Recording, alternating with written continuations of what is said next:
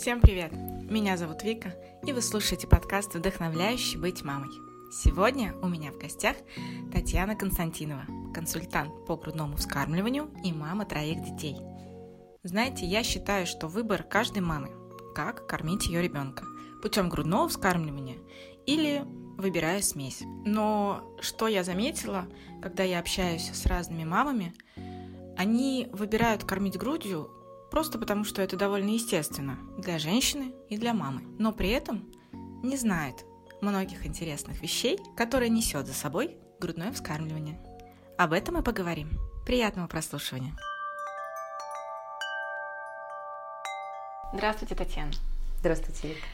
Тема грудного вскармливания в последнее время вызывает очень много споров и порой даже агрессивных выпадов в сторону мам, хотя иногда и от мам в сторону окружающих тоже бывает прилетает каких-то агрессивных мнений. Хотя я лично считаю, что абсолютно дело каждой мамы, угу. что выбирать, кормить грудью или кормить смесью. Однако часто бывает, что говоря о грудном вскармливании, многие это воспринимают как нечто естественное. Ну, вроде как мы, мы рождаем малыша, мама рождает малыша, угу. в груди начинает образовываться молоко, значит логично кормить грудью, естественно. Угу. Хотя при этом многие мамы, я об этом знаю, что они знают о том, что можно кормить грудью ребенка, но что за этим стоит, какой эффект за этим стоит для мамы, для ребенка. Этих подробностей они ничего не знают. Они знают, что вот есть грудное вскармливание, но не больше. Я ни в коем случае не осуждаю мам, которые для себя решили, что они не хотят кормить грудью, но сегодня я хочу поговорить именно о том, что такое грудное вскармливание. Расскажите мне, пожалуйста, что это такое, зачем оно нам дано природой? Вик, очень интересный, конечно, подход начала разговора такой, а, потому что на самом деле, несмотря на всю естественность, да, и то, что это действительно нам дано природой, биологически у нас заложено у женщин кормить грудью, и грудь, собственно, для этого нам и дана сверху, да, свыше, чтобы кормить, а, несмотря на это, не всегда грудное вскармливание получается так, что вот есть грудь, есть ребенок, и все само сложилось. А очень часто беременные женщины думают, что это будет именно так, потому что что там, к чему там готовиться, да, если есть э, понятные механизмы, приложил, и он сосет, что, зачем как бы к этому готовиться. А, но у грудного вскармливания действительно есть свои законы. И в последнее время, последние несколько лет, несколько десятков лет лактационная медицина все больше идет вперед, и все больше вот эти законы уже подтверждаются и доказательной медициной, да, исследованиями. А, и все больше внедряются в учреждения родовспоможения, где, собственно, начинается вот этот старт, самые, самые первые, первые часы, первые минуты, первые дни, которые мама и ребенок там проводят. А, и поэтому мы очень часто и много консультанты разговариваем с мамами, с беременными женщинами о том, а, на что нужно обратить внимание в самые первые дни, для того, чтобы потом проблем было меньше. Потому что действительно по исследованиям от того, как сложится вот этот старт – зависит успешность дальнейшего грудного вскармливания в большой степени, прям в огромной. Вот. И поэтому а, на курсах, мамы, которые ходят на курсы для беременных, мамы, которые сейчас большое количество вебинаров и книг читают, и а, странички, марафоны в Инстаграм, все везде, как бы, да, много-много информации, а, они находят консультантов, они находят информацию, они к этому готовятся. Но опять же, когда-то я была сама такой мамой молодой, которая ждала ребенка первого своего, да, некоторое время назад, лет 17. Некоторые. Да, вот. И я тоже пошла на такие курсы, все прослушала, и уже тогда было там много хорошей информации на этих курсах, но все забыла. В момент, когда я рожала ребенка, у меня все вылетело запросто, просто вот, вот просто как чистого листа. А, и поэтому а, готовиться информационно как-то, включать, что вас ждет насчет грудного вскармливания, это очень важно. Но не менее важно, чтобы в этот момент, когда начинается грудное вскармливание, было поддерживающее окружение.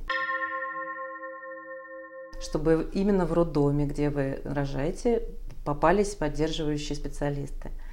И поэтому я очень радуюсь, что сейчас в большом количестве роддомов работают консультанты, и большое количество, во всяком случае, московских точно центральных роддомов э, поддерживают грудное вскармливание на хорошем уровне и знают про эти принципы, про принципы основные успешного грудного вскармливания, как это все происходит и на что нужно обращать внимание именно вот в это время. А, конечно, они начинаются в первый час, первый момент, когда ребенок появляется на свет. И поэтому такой первый основной принцип – это первое кормление в момент, когда ребенок родился. Да, то есть чтобы он из такого, скажем, внутри, внутриутробного состояния из плацентарного питания, когда он получает через плаценту питание, перешел на грудь. Да, и вот этот момент первого часа, он называется магический, волшебный, золотой по-разному в разных литературах, а, он действительно очень важен, чтобы ребенок, который только что появился на свет и сделал первый вдох, отдохнул немножко и сам самостоятельно смог, благодаря своим инстинктам, благодаря своему поведению инстинктивному, доползти до груди и приложиться. Это, конечно, самый вот золотой стандарт, если так получается, это огромный подарок этому, этому конкретному ребенку и его маме, потому что это важно и для мамы, чтобы все наладилось оптимальным образом, и для малыша. А, но в большинстве роддомов бывает не совсем так. Да, ребенка осматривают неонатологи, его пеленают, и потом уже припеленутого, запеленутого маме отдают в виде такого бревнышка, полена, и говорят, ну теперь давайте прикладывать. Да? А вот это положение уже запеленутого ребенка не дает ему так радостно и, пользуясь своими инстинктами биологическими, да, прикладываться. То есть он здесь такой ну, не активный участник, а какой-то объект, да, в который, грубо говоря, мама должна вставить грудь, и вот так это все происходит. Это, конечно, не способствует вот тому самому естественному, что есть у мамы и у ребенка, и может осложнять такой. Когда мы спрашиваем часто на консультациях, начиная с того, что а, как вот у вас старт прошел, да, как, как вот первый час провели. И мама говорит, да, все хорошо, первое прикладывание было, прямо в родзале, но он не взял. Да, потому что или приложили не в то время, когда он был готов, или он был запелен настолько, что практически вот как оглушен немножко да, в этом состоянии, в таком, либо не дождались просто. Ребенка плюхнули на 5 минут, да, не дождались, пока он как бы сможет окрепнуть, проснуться, очнуться и доползти до груди. Прощупать дорожку. Да, да, потому что ему важно, ну там даже так по исследованиям есть 9 целых стадий, которые он преодолевает mm. на, на этом пути, и там есть стадия активации, пробуждения, и снова активации, когда ребенок и ползет, и нюхает, и тактильно ощущает, да, он прям все свои возможные способы для того, чтобы включить эти свои GPS, скажем, да, да. младенческие, он его использует. А если где-то что-то ему не дали до конца, так то он как бы спит и, в общем, может и не проявлять особого интереса.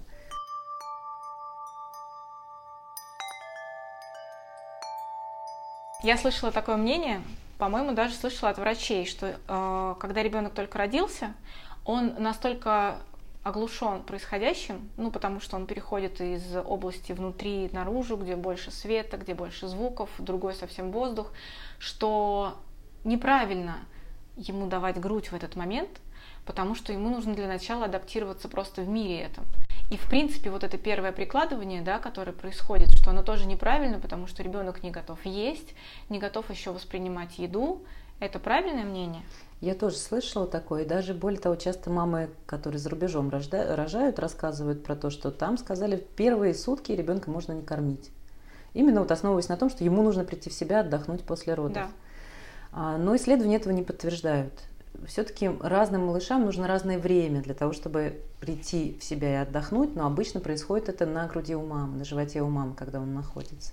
Потому что именно в этом состоянии он может оптимально использовать свои врожденные инстинкты, как я уже говорила, да, и он очень чувствителен в это, в это время к таким сигналам, и к термическим сигналам, потому что он сам еще не очень температуру регулирует хорошо, и к, с, к таким обонятельным сигналам он чувствует, как пахнет э, сосок у мамы, пахнет как околоплодная жидкость, это знакомый для него запах, потому что туда надо ползти, да, и он знает, что он не знает как бы мозгом, но он знает, да, все, что ему нужно знать.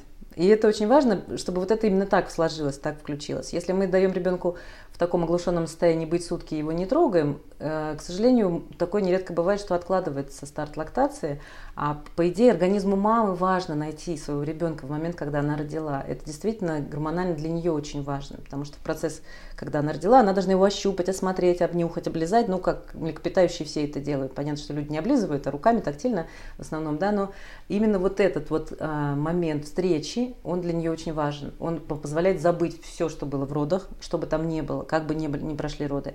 Много было сложностей, непростой потужной период, а, окончилось все кесаревым сечением, неважно, да как бы это ни произошло, в момент, когда она встречает своего ребенка, у нее все нормально происходит. То есть весь родовый путь был не зря. И это очень оправдано. А, и поэтому мы знаем, что мамы, которые разлучены по какой-то причине, по причине мамы сложной да, состояния здоровья или ребенка, они очень в непростом находятся в психологическом моменте, и грудное вскармливание тоже может начаться с таких, в общем, с проблем.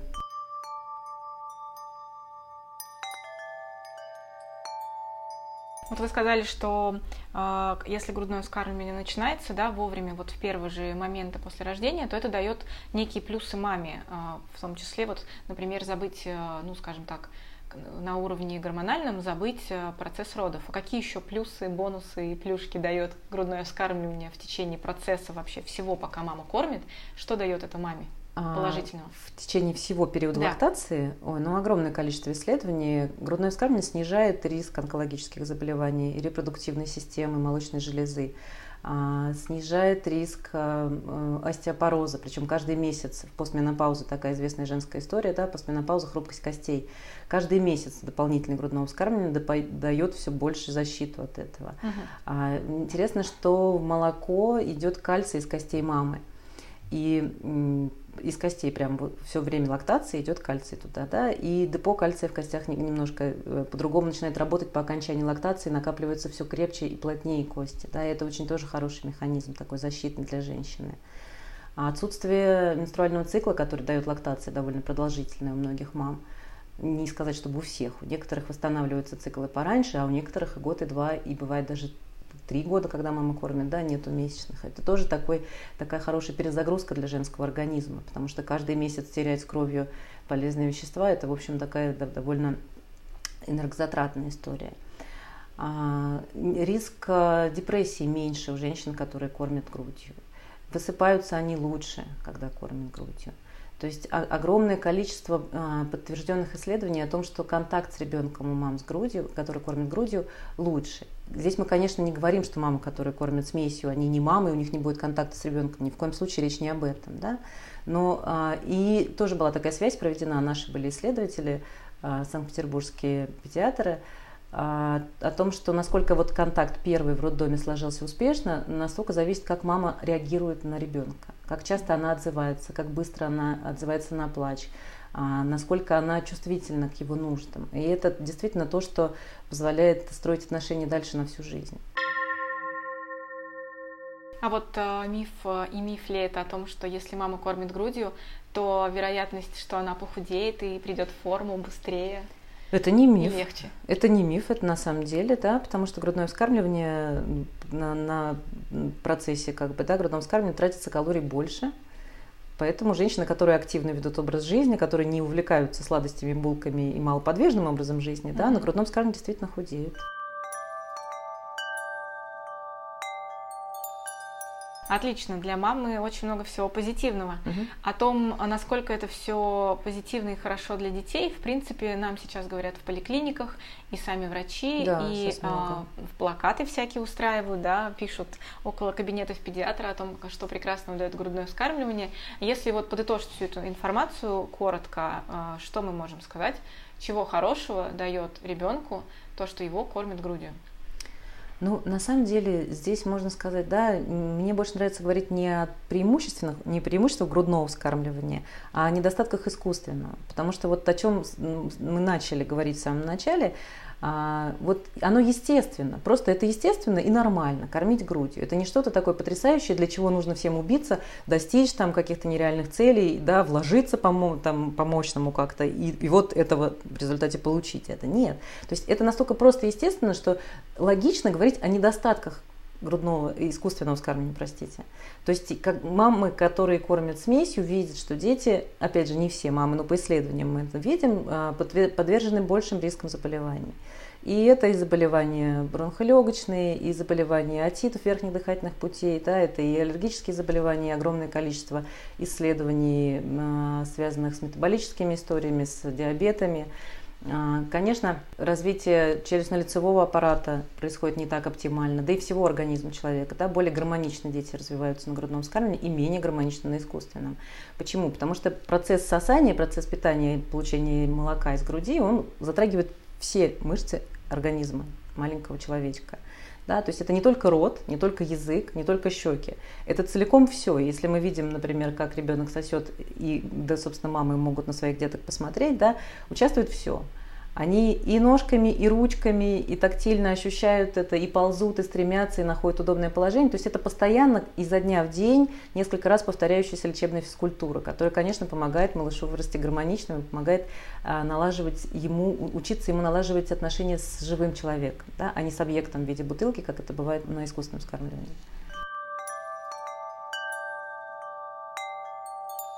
Вы в самом начале сказали, что э, очень важно когда мама находится еще в роддоме, чтобы был какой-то специалист, который бы ей подсказал и помог э, наладить грудное вскармливание, потому что иначе мама может столкнуться с некоторыми проблемами uh-huh. в будущем. А какие это могут быть проблемы? А, ну, проблемы какие? Если в самом начале э, налажено оптимальное прикладывание, да, это самое основное, что профилактирует возникновение и лактостазов, и маститов у мамы, а, и трещин, травм сосков в груди, и недобора веса у ребенка, то есть да, небольшое количество молока, которое он высасывает. То есть если вот этот самый первый момент более такого оптимального прикладывания налажен, он решает огромное количество проблем. Каких? Лактостазы, маститы, вот, э, да, вот, вот это все. То есть именно болезненных каких-то? Да, болезненных угу. таких вещей. И, и с точки зрения ребенка, конечно, это хорошие прибавки веса. Да, то, на что обычно э, ориентируются педиатры в первые месяцы. Угу. То есть, получается, основная проблема, с которой может столкнуться мама при грудном вскармливании, это просто неправильное прикладывание. Ребенка, ну, на самом деле, которое за собой это, влечет. Это, да, это такой краеугольный камень на самом деле всей вообще истории, да, и, и поэтому многие говорят, что консультанты с этим правильным прикладыванием всех уже замучили, везде угу, они про него да, пишут, рассказывают, да. и, и, и только мама какая-то звонит, спрашивает, а, а что у вас с прикладыванием в ответ, да, а получается, что действительно оно очень важно. То есть оно обеспечивает как раз все, чтобы складывалось так, как должно быть, чтобы успешное было грудное вскармливание, а, и чтобы ребенок получал достаточно молока, у мамы не было боли. Это вот, собственно, основное, да, с точки зрения эффективности. Какая эффективность? Достичь нормальной, да, нормальной прибавки и комфорта мамы. Вот, собственно, в этом и смысл всей эффективности грудного вскармливания, эффективности прикладывания именно в этом. Я знаю, что многие мамы отказываются от грудного вскармливания а, под предлогом, что, как они говорят, у мамы мало молока. Угу. Такое бывает, что у мамы мало молока? А, действительно, такое бывает, но по исследованиям а, это бывает в гораздо более редких случаях, чем мамы считают.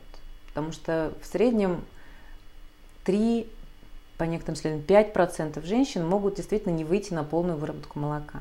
Это не значит, что у них не будет молока, да, оно будет, у всех запускается лактация, у кого плацента отделилась. А, но бывает такое, что на полную выработку молока, которая нужна ребенку, она может не выйти. 3-5%. А кормят по статистике, знаете сколько? Нет. 30-40. Так, окей. Угу. А, на полную выработку молока мама не выходит. А как угу. ей помочь, если мама очень хочет кормить грудью и не хочет сдаваться? А, ну, первым делом, когда мы работаем над малым молока, мы понимаем, действительно ли это мало молока, или дело все в том, что не очень хорошо организовано грудное вскармливание. Да, мы, естественно, смотрим прикладывание, мы смотрим вообще, как часто и с какими особенностями, с какими деталями ребенок прикладывается, насколько хорошо ребенок может опорожнять грудь, насколько удобно мама в этот момент устроена и так далее. То есть мы смотрим все, как бы пытаемся эту картину целиком а, увидеть, и поэтому важно в такой ситуации, если женщина думает, что у нее мало молока, конечно, обращаться к помощи консультантов, а, потому что самая частая причина, по которой женщины приходят на смесь, не советуюсь ни с кем, кстати, практически, очень часто, не советуюсь ни с педиатрами, ни с консультантами, просто ей показалось, что мало молока, и она смесь ввела. Например, почему ей может показаться? Ребенок много плачет. Ребенок хочет быть с мамой на руках очень много. Ребенок хочет часто прикладываться или, как говорят, висит на груди. Да, да вот если момент, он висит да. на груди, а, он только кормление закончилось, мама положила малыша в кроватку, он через 15 минут захотел снова прикладываться. И мама говорит, ну все понятно, у меня мало молока, он поэтому прикладывается, да, так. А она берет бутылку со смесью, дает ему смесь, бац, ребенок спит три часа точно мало молока, думает мама, да? А на самом деле, как получается? Ребенок устроен таким образом, что новорожденный в первые недели сосуд не только для еды. Есть даже такие, такие мнения такое, что у них вообще нет чувства голода. Они сосут на любой дискомфорт. Хочется заснуть, хочется расслабиться, хочется пописать, хочется попукать, хочется какое-то поменять положение, где-то какая-то складочка заложилась не очень удобно. На любой дискомфорт у них только одно желание приложиться к груди, пососать. Потому что это то, что они помнят, это то, что им дает ощущение комфорта, стабильности, спокойствия и то, что позволяет им быть с мамой. Да?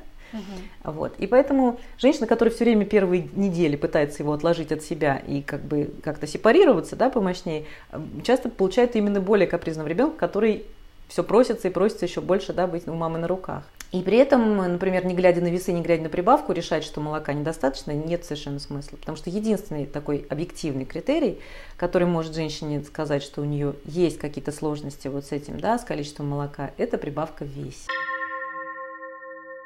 То есть, а, если прибавки нету, значит э, да, есть какой-то недостаток. Если прибавка в весе за первые, за первые месяцы в течение недели меньше 200 грамм в среднем, да, это говорит о том, что молока может не хватать ребенку, но опять же, это не может не говорить о том, что у мамы мало молока. У нее может быть очень много молока, но ребенок не очень эффективно приложен, да, или у него сложности добывать это молоко. То есть это однозначно причина разбираться с консультантом, обращаться за помощью, да, говорить, что у меня что-то не так. И сложно бывает признать маме вот этот момент.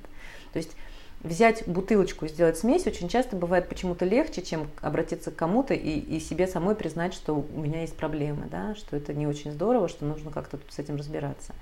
Сейчас все больше мотивированных женщин, которые знают, конечно, о консультантах и знают, что можно всегда получить консультацию, даже не обязательно очную, да, можно и а, позвонить, и списаться, договориться, и как бы узнать основные какие-то критерии, посмотреть и так далее. И очень большое жен... количество женщин обращаются. Кто-то делает э, какие-то свои выводы, да, кто-то решает все равно переходить на бутылку. Это, конечно, их право. Но одно дело, когда это информированный выбор какой-то женщины, да, когда она поняла, что этот путь ей, например, не подходит кормить каждые 10 минут ребенка, да, она говорит, что в, мой, в мою картину жизни это не вписывается никак. Да, скажите, как мы можем это устроить по-другому? Да. И тогда мы говорим, хорошо, на что вы готовы, как часто вы готовы, какие вот моменты, да, и такие, ну, скажем, консультанты последних вот э, нескольких лет, они будут стараться найти путь с этой женщиной, ее путь собственный, а не навязывать ей какие-то, да, привяжи к себе ребенка и вообще там ложись с ним в гнездо и никуда не вылезай, да, то есть важно понять, что конкретно эта женщина может делать, на что конкретно она готова, как мама, и какой ее ресурс в данной ситуации. А вот эти вот народные методы молоко, в чай налить, какие-то специальные травяные чаи пить, чтобы молоко больше шло. Это правда работает? А, нет. молоко, особенно сейчас часто слышу, со сгущенкой. Все откуда-то да. продолжать чай со сгущенкой. Если да. чай со сгущенкой, то молока будет много да. приливать. А, на самом деле это все, конечно, мифы. А, на прилив молока, на то, чтобы ему легче из груди выделяться, работает любой теплый, вкусный, приятный напиток, который нравится конкретной данной женщине. Если она любит чай со сгущенкой, он на нее, на ее прилив будет влиять, да, потому что ей это приятно, это работает на окситоцин. Окситоцин из груди позволяет молоку выделяться. На количество молока не влияет это вообще никак, а, потому что закон основной лактации такой, сколько молока из груди забрали, столько будет образовываться. Если грудь опорожняется часто, регулярно, неважно это сцеживание или прикладывание ребенка, молоко будет поддерживаться на хорошем уровне выработка. Если ребенок прикладывается редко, раз в несколько часов и только к одной груди, например, да, то грудь понимает, что э, грудь, э, грубо говоря, не опорожняется постоянно и часто, и в мозг идет сигнал, столько молока не надо. Давайте будем сокращать выработку и немножко эту молочную ферму будем прикрывать потихоньку. То есть я правильно понимаю, что главным советом маме, по идее, когда ей вдруг кажется, что у нее мало молока, или, например, у ребенка происходит скачок в росте, и ему нужно больше молока, чем до этого момента, самым главным советом будет просто почаще ребенка прикладывать, чтобы давать мозгу сигнал о том, что молока нужно побольше.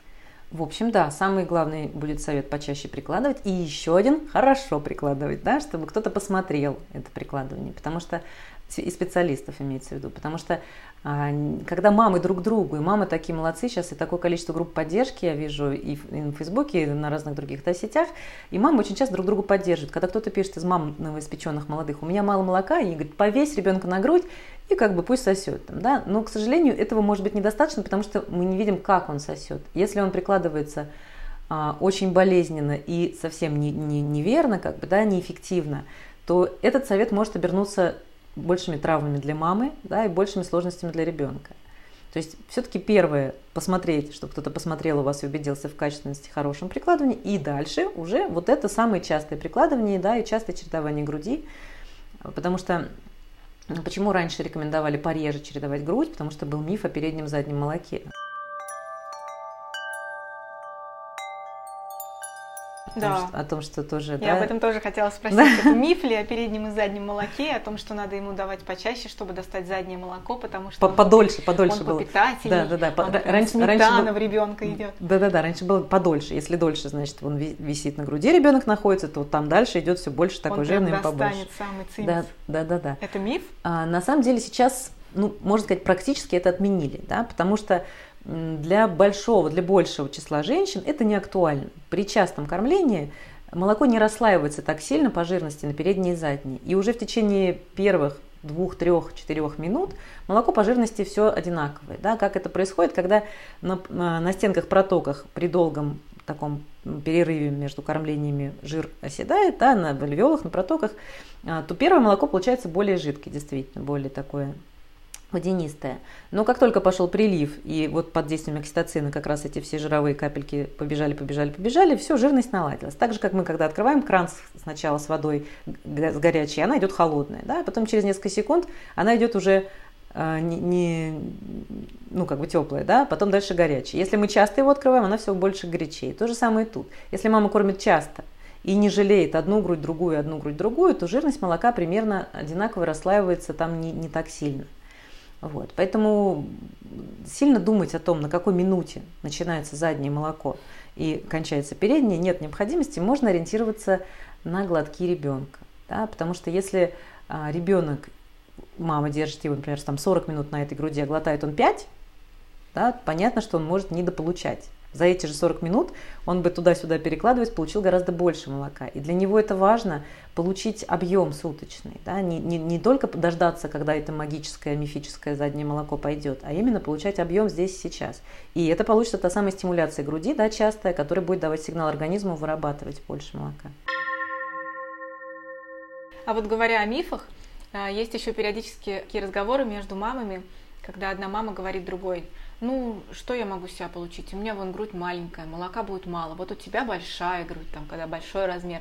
Вот у тебя, да, у тебя будет много добра, тебе повезло. А у меня маленькая грудь, у меня и молока-то почти нету. Это тоже миф? Да, это, это тоже миф. И очень тоже грустно видеть, когда не поддерживающие бабушки, дедушки, старшие, да, старшее поколение, проходя мимо мамы со скромным каким-то размером груди, которая кормит, да чем ты там кормишь? Что там у тебя, там два прыща, чем там можно кормить? На самом деле в большой груди больше жировой ткани. Железистой ткани там не факт, что больше. Поэтому объем груди не зависит вообще, и не гарантирует большого или маленького количества молока. А вот количество железистой ткани, ее производительность, она как бы, да, влияет на количество молока, но мы никогда не знаем, сколько там железистой ткани, потому что она может развиваться в каждую беременность, да, и с окончанием беременности она немножко сворачивает свою функцию, замирает.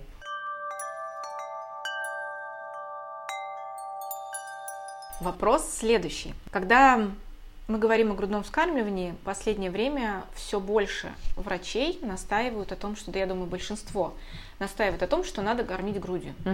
И э, зачастую это бывает, как в роддоме, это бывает агрессивное даже некоторое такое воздействие на маму о том, что надо кормить грудью, иначе ну, не домать, Мгм. и ребенок не получит каких-то веществ своих.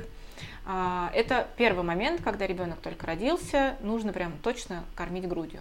Второй момент, когда ребенку где-то год, Мгм. то ровно противоположное агрессивное воздействие на маму о том, что все твоему ребенку год, прям ровно сейчас, вот прям с сегодняшнего дня переставай кормить, потому что после года ты Мгм. наносишь ребенку больше вреда, чем пользы. В молоке молоко это уже просто вода, ничего питательного не получает. Вопрос, до какого возраста в итоге-то ребенку кормить, чтобы и не навредить, и ни себе, ни ребенку, и Мгм. жить спокойно без агрессивного воздействия врачей. Мгм. Хороший вопрос, Вик. Давайте с конца начнем, да, с, с окончания. Да. А на самом деле, конечно, молоко не становится вдруг в год, в полтора или даже в два, в три года вдруг резко вредным, неполезным, пустым, да, каким его пытаются выставить зачем-то. Оно все равно продолжает быть источником минералов, витаминов, оно очень полезно, и с окончанием, чем, чем ближе окончание кормления, оно все больше по составу похоже на молозиво.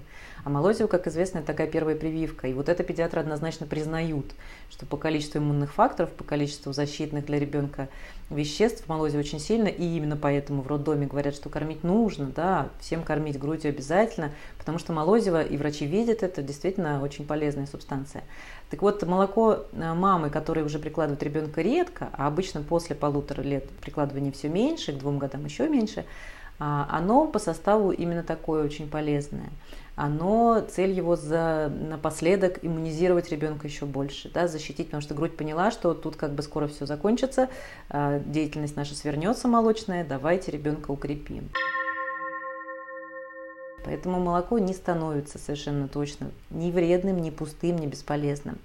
Но вот эти какие-то установки, они очень сильно действительно, я не знаю, откуда они пошли, наверное, из какого-то нашего, может быть, советского прошлого, что действительно до года, потом чуть-чуть отодвинули до полутора, да, потому что сейчас в нашей национальной российской программе педиатрической все-таки до полутора, ВОЗ сейчас до двух, считаю, до полутора-двух, и мне тут хочется сказать, и, собственно, я и многие мои коллеги-консультанты, мы говорим о том, что сколько кормить ребенка решает двое – мама и ребенок. Да?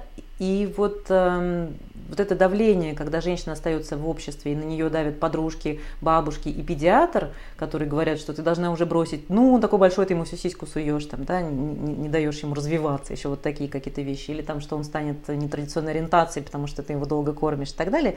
Это все, конечно, не имеет никакого отношения э, к действительности, но это имеет отношение к нашим реалиям, да, что женщина и мама – у которой ребенок а, становится каким-то вот объектом, который каждый должен влезть. Ну, объектом террора. Да, да, да. Как, все, всем нужно вот прокомментировать что-то, да, свой опыт какой-то. Вот я до 6 месяцев кормил, зачем ты кормишь до года, например, там, да, вот такие вопросы. Да. Ну хорошо. И, и вот это влезание везде на любом этапе материнства, к сожалению, в эту историю, она вообще у нас очень мощная. И о том, как воспитывать, о том, как кормить, все знают особенно те, у кого нет детей, да, что с ними делать. И это на самом деле ужасно, но сейчас мне больше нравится тенденция, потому что мамы очень здорово друг друга поддерживают и очень умеют грамотно выстраивать границы уже. И любой проходящий мимо бабушки, который может сказать там в поликлинике, зачем ты его кормишь, он уже большой, или как тебе не стыдно еще, когда ребенку говорят, как тебе не стыдно, ты до сих пор там еще сиську сосешь. А большинство женщин уже умеет сказать нормально, что да, спокойно, это ваша проблема, идите, как бы, если не хотите, не смотрите, но я решаю сама, сколько кормить своего ребенка. И мне кажется, что это должно начинаться по-хорошему в роддоме, да, с того, с чего начался ваш вопрос сейчас, что и в роддоме по-хорошему мы не должны относиться к женщине как к какому-то ну, скажем, как пациенту, да, клиники, которому сказали, вот мы вам назначили лечение такое-такое. Потому что, несмотря на то, что роддом – это медицинское учреждение, женщины там все-таки не больные. Да? Они приходят рожать, приходят получить эту услугу, приходят получить поддержку и по грудному вскармливанию, и по родовспоможению, конечно, но а, их не нужно лечить. И они в состоянии определить, что они хотят, они в состоянии сделать свой информированный выбор. И вот это очень важно – и мне кажется, что когда-нибудь так будет. Сейчас, к сожалению, инструкций очень много у всех, да, и в роддоме, и у педиатров, что мы должны охватить там по, по, такой-то программе там, да, максимум. Все больше роддом, роддомов, в частности в Москве, э, становится больница дружелюбной к ребенку, где поддерживается грудное вскармливание, и они борются за это, действительно, это такой важный тоже момент. Но очень часто вот за этой борьбой, борьбой за грудным вскармливанием не видят реальных женщин, реальных детей. И это очень грустно, но пока вот это так я вижу. Потому что очень хочется, чтобы женщина сама могла выбрать, сама могла понять, что ей комфортно, насколько долго она хочет кормить и как она хочет кормить ребенка.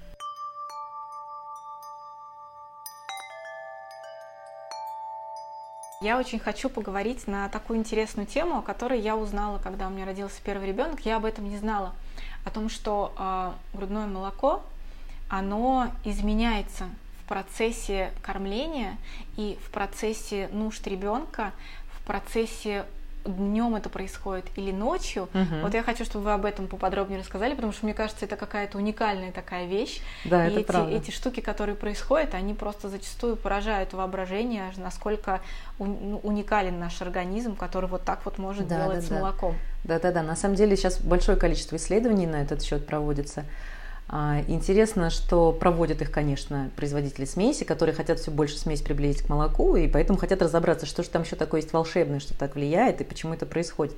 И все больше приходит к выводу, что никогда ни одна смесь не сможет заменить грудное молоко. Именно потому, что это динамически изменяемая субстанция, как вы правильно совершенно говорите.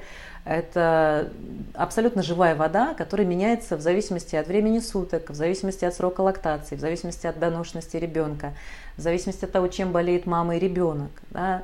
А, Интересно, что у мам аллергиков молоко отличается по составу, у мам у которых есть склонность к ожирению, отличается молоко по составу. У мам недоношенных, конечно, отличается молоко по составу для того, чтобы их обеспечить. Да?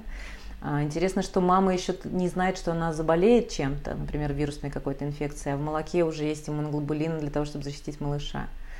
А, Это просто не- невероятно, конечно, когда мы об этом рассказываем. Обычно все удивляются на занятиях для беременных, и в роддоме в том числе, и на курсах. И это позволяет просто понять, насколько мы вообще божественные создания. Мне кажется, люди, насколько мы можем вот такие вещи не- невероятные делать.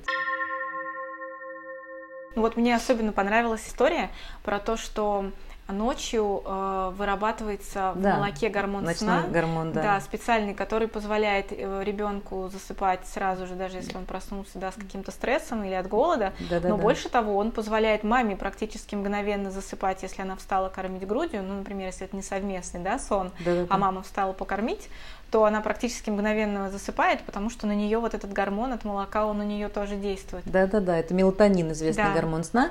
А в ночном молоке его в 9 раз больше, чем в дневном.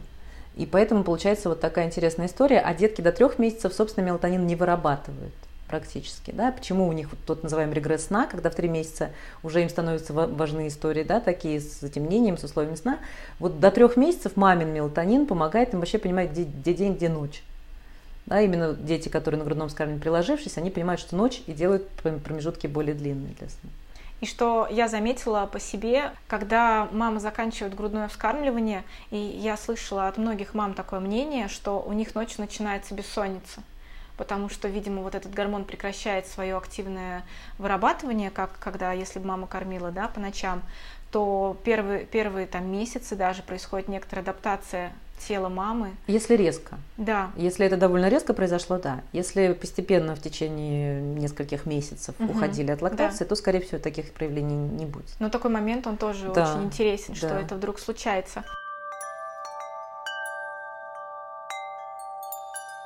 Есть, опять же, вопросы относительно грудного вскармливания, которые интересны маме с точки зрения ее каких-то потребностей и комфортов. Вот вы сказали, что, например, у мамы ребенка, у которого есть склонность к аллергии, немного по-другому изменяется состав молока. А изменяется ли состав молока, если мама пьет кофе? А вино?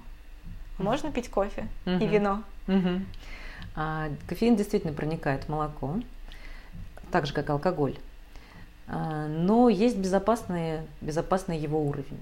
Да, в среднем считается 3 чашки в сутки безопасный уровень кофеина для ребенка. Три чашки кофе.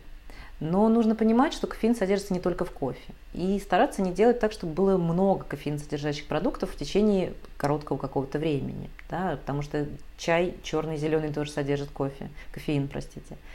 И Кока-кола содержит кофеин. И некоторые а, напитки, да, энергетики, скажем, и шоколад черный содержит больше кофеина, чем молочный, но тоже есть. И вот если, конечно, сразу все из вышеперечисленного мама будет употреблять, это будет довольно высокий уровень кофеина, и он может некоторых младенцев бодрить. Но далеко не всех, опять же, да. Ну вот минимально безопасный, если мама привыкла пить кофе, это три чашки хорошего зернового кофе в сутки, это абсолютно приемлемо. Что касается алкоголя, мы ни в коем случае не призываем кормящих женщин употреблять алкогольные напитки, а, но есть, раньше были даже таблицы такие, в зависимости от, может быть, вы видели, от веса а, мамы, как быстро усваивается алкоголь, в зависимости от того, сколько она поела, сколько ей можно выпить и так далее. На самом деле ориентир такой, что если женщина себя после бокала вина или пива чувствует неврологически хорошо, не чувствует опьянения, да, какого-то головокружения, дискоординации какой-то, каких-то таких вещей, то она может спокойно кормить ребенка. Да? В смысле, прям выпила прямо, и после этого может Прямо, кормить? если она чувствует себя хорошо, Просто значит, есть же мнение, значит в что крови... мама выпила, и оно сразу в кровь, в молоко, и прям вот прямым каналом. При, прямым каналом да. сразу нет. Это все зависит вот от того, оно довольно быстро, алкоголь довольно быстро проникает в кровь, но все зависит от того, сколько его в крови. Если мама не чувствует себя в состоянии опьянения, значит, в крови концентрация невысокая, соответственно, невысокая в молоке. Если, конечно, мама пошла на свадьбу и выпила там много алкоголя, да, и возвращаясь, она понимает, что она неврологически еще не, не пришла в себя и да, в таком состоянии опьянения находится, вот в это время кормить ребенка лучше не надо, да? Потому что концентрация в крови высокая, соответственно, концентрация в молоке может тоже быть высокая. А для поддержания лактации, чтобы не было нагрубания в это время, можно сцедиться, но это не значит, что вы плохое молоко слили, да, а хорошее придет. В принципе, после того, как концентрация в крови падает, она в молоке тоже падает. Так же, как и любого вещества. Лекарство какое-то вы приняли, например, или сходили к стоматологу. Неважно, если концентрация снижается в крови, она снижается и в молоке. Поэтому сцеживаться в данном случае нужно не для того, чтобы плохое молоко слить, а просто чтобы поддержать лактацию, чтобы не заработал лактостаз. Если нет склонности к сильному наполнению или лактация уже такая многолетняя, да, то это может и не понадобиться.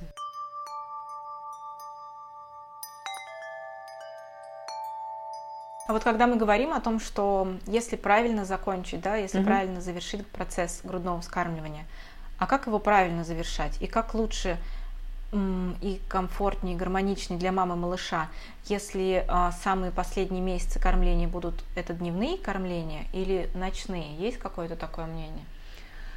А, на самом деле мы все-таки отталкиваемся от мамы и малыша, да, и от, и от обстоятельств, которые их вынуждают заканчивать кормление. И не поверите, очень большое количество консультаций по отлучению заканчивается тем, что женщина решает еще покормить. Потому что вот это очень часто бывает, в полтора года мама звонит и говорит, я совершенно устал, я совершенно вымотана, у меня нет сил, все, я хочу бросить кормить, э, приезжайте, помогите или потом дистанционно проконсультируйте, что сделать, чтобы это завершить побыстрее. И когда мы начинаем на консультации дальше с ней разворачиваться, а почему, там, что беспокоит, да, очень часто женщины хотят э, сна, да, я замучилась, я не могу ночью спать, он все время просит, он все время прикладывается и так далее. В этой ситуации мы можем да, сказать, а в принципе, как вы вообще готовы продолжать, если сон наладить, например. А она говорит, да, я бы кормила для иммунитета, для контакта, я вообще готова, как бы, да, для утешения днем, когда упал, там ударился, нет проблем. Но вот эти ночные меня очень утомляют. И в этой ситуации именно для этой женщины можно работать над тем, чтобы ну, конечно, это все-таки ближе к, к полутора-двум годам, да, не раньше. Раньше это все-таки не очень обычно для, для детки, получается, как бы комфортно, да, более стрессово. А, но для более старших где-то как раз можно работать вот над этим. И тогда можно убрать кормление на сон, кормление ночью, да, и оставить дневные какое-то время. Такой путь вполне есть. А есть мамы, наоборот, которые работают днем, и которые хотят оставить кормление, допустим, в ночное время, да, для контакта, для расслабления, Чтобы вот для того самого, свою да, чувствовать, да, да, да. да. А, но, например, им сказали, что в полтора года все и хватит. И когда мы говорим, а вы сами как считаете, что хватит? Ну, я бы еще кормила, но вот мне сказала бабушка, что хватит, да. И когда мы говорим, что ну нет исследований таких, да, о том, что это может быть вредно, ни в коем случае такого нет. Вот, поэтому можно разные пути для завершения, но основная идея в том, что оно должно быть максимально плавным.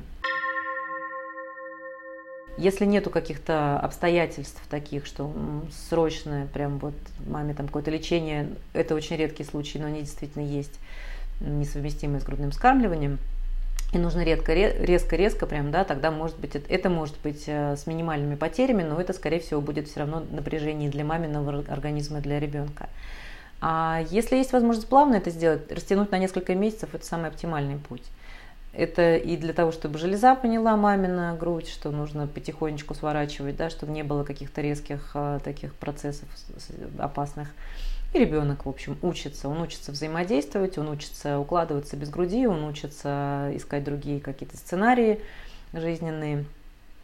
Обычно все успешно. Но, а, как мне вот кажется, когда мама спрашивает, как, когда нужно начинать задумываться от отлучения. Мне кажется, нужно начинать все-таки не с отлучения, а с того, чтобы давать ребенку возможность э, выстраивать свою жизнь с кем-то, кроме мамы. Потому что когда женщина в два года звонит и говорит, э, помогите отлучить от ребенка, и оказывается, что все два года она 24 на 7 была с ребенком, и, в общем, естественно, 80% его проблем решала грудью, да, то это действительно история, которой нужно более долго и более тщательно смотреть, разбираться, помогать, и, и в том числе, да, и перестраивать жизнь вообще э, этой, ну, пытаться, да, какие-то дать рекомендации по поводу, как им можно дальше распараллелиться чуть-чуть. Потому что если мама уходит с 6-7 месяцев а, куда-то периодически по своим делам, на работу, погулять с подружками, еще куда-то, ребенок учится взаимодействовать с другими, он учится просыпаться при других людях, проверенных, э, надежных, взрослых, папа, бабушка, няня, да, это может быть. А, и вот именно в этот момент начинается как бы этот путь да, отлучения. Тогда он может затянуться на год, на два, там, на полтора, но это будет такое параллельное развитие ребенка и выстраивание грудного вскармливания, когда мама кормит, мама есть, мама кормит.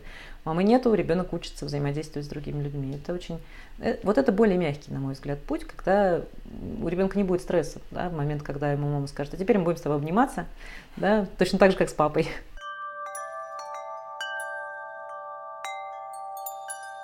Вот вы озвучили, что есть некоторые причины, по которым а, могут возникнуть моменты, несовместимые а, с грудным вскармливанием.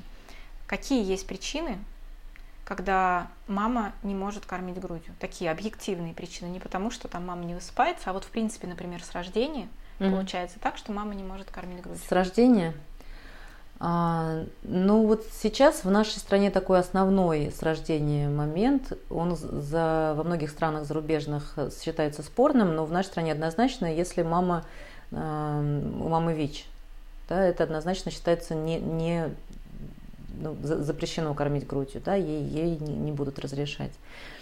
А, если мама в тяжелом состоянии, да, в состоянии сепсиса, в состоянии таком, что ее само собственное здоровье после родов требует внимания, и это может быть, конечно, а, не, не для кормления ситуации такие. А, в основном, ну, и, например, вот поскольку я работаю в роддоме, где есть некоторый процент женщин с онкологией, которые рожают, и в зависимости от стадии их болезни бывает такое, что сразу не начинают кормление, потому что мама на серьезных будет препаратов буквально в течение первых недель после родов. Да, онкологические препараты довольно тяжелые, они многие несовместимы. Некоторые психотические препараты тоже несовместимы. Если женщину лечат от этого, то могут временно грудное вскармливание. Да? Но это все, так же как онкологические, такой неоднозначный запрет навсегда. Да? То есть После того, как, например, проведена химиотерапия и лучевая терапия, женщина при ее желании, при наличии железы сохраненной, может кормить, продолжить дальше. Да? И бывает такое, что в одной груди, которая пострадала, лактация завершается, да, там делают операцию, а другой мама продолжает кормить. То есть это опять же решение женщины должно быть. А, из временных таких способов, когда рекомендуется и врачи назначают прерывать грудное вскармливание, это открытый туберкулез, свежий, не леченный, только обнаруженный. Да? Пока мама еще обследует, пока начинает принимать терапию, когда она уже принимает терапию, кормление уже может начинать. Это очаг герпеса на груди, именно на груди той, которой контактирует ребенок. Если одна грудь пострадала, то второй кормить можно, но эта грудь контакт для ребенка и для ротика считается э, недопустимой. Ее тогда сцеживают для поддержания лактации на какое-то время. Да? Но на самом деле вот, пожалуй, так основные. Да. Боррелиоз еще тоже вот в стадии такой считается до начала лечения. То есть многие инфекционные заболевания до начала лечения, до начала терапии могут быть под вопросом насчет грудного вскармливания. А все остальные заболевания, да, большинство заболеваний, которыми болеют в среднем женщины, а, в том числе и вирусные, и кишечные инфекции, и вирусные ОРВИ, инфекция, да, с этим обычно кормить можно и даже нужно, потому что это малышу помогает защититься тоже. Когда говорят о аллергии на мамино молоко, есть такая история? Нет, аллергии на молоко э, быть не может. А, бывают очень-очень редкие генетические такие особенности галактоземии, когда на любые, на любую лактозу идет. В том числе на мамину. Да, но тогда ребенок очень сложно кормится, потому что и тогда он тоже и на коровье молоко то же самое реагирует, и на козье, да, то есть это тогда специализированные лечебные смеси. Но много современных тоже педиатров, которые частично под контролем врачей все равно сохраняют молоко, да, потому что все равно они понимают, что а, молоко очень важная и легко усваивающаяся субстанция, в отличие от смеси, которая ребенку может пройти или нет. Что касается аллергии, они у деток действительно бывают реакции да, аллергенные, но они не на молоко конкретно, не на мамино молоко ча- чаще всего бывают, а бывают на чужеродные белки, которые попадают, попадают туда, в это мамино молоко. А, например, распространенный, наиболее распространенный белок коровьего молока, на который детки реагируют. А, но, опять же, это очень интересно устроено. Часто бывает, что первые недели ребенок реагирует, да, потому что несовершенный желудочно-кишечный тракт еще такой пропускает вот эти все аллергены. Да.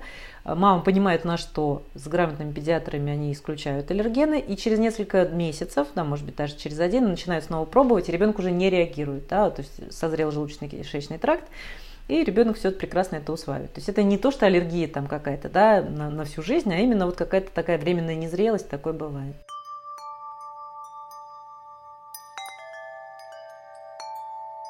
А что мы можем сказать мамам, которые только начинают путь э, грудного вскармливания, у которых много вопросов, а, сомнений и опасений? Какие подбадривающие слова мы сейчас можем сказать мамам?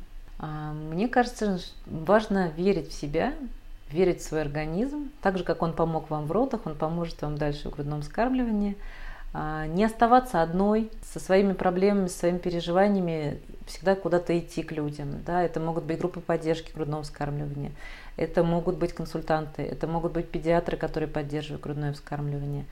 А, огромное количество сейчас информации и мест, где мамы таким образом друг друга поддерживают, и это очень важно, да, иметь такую поддержку.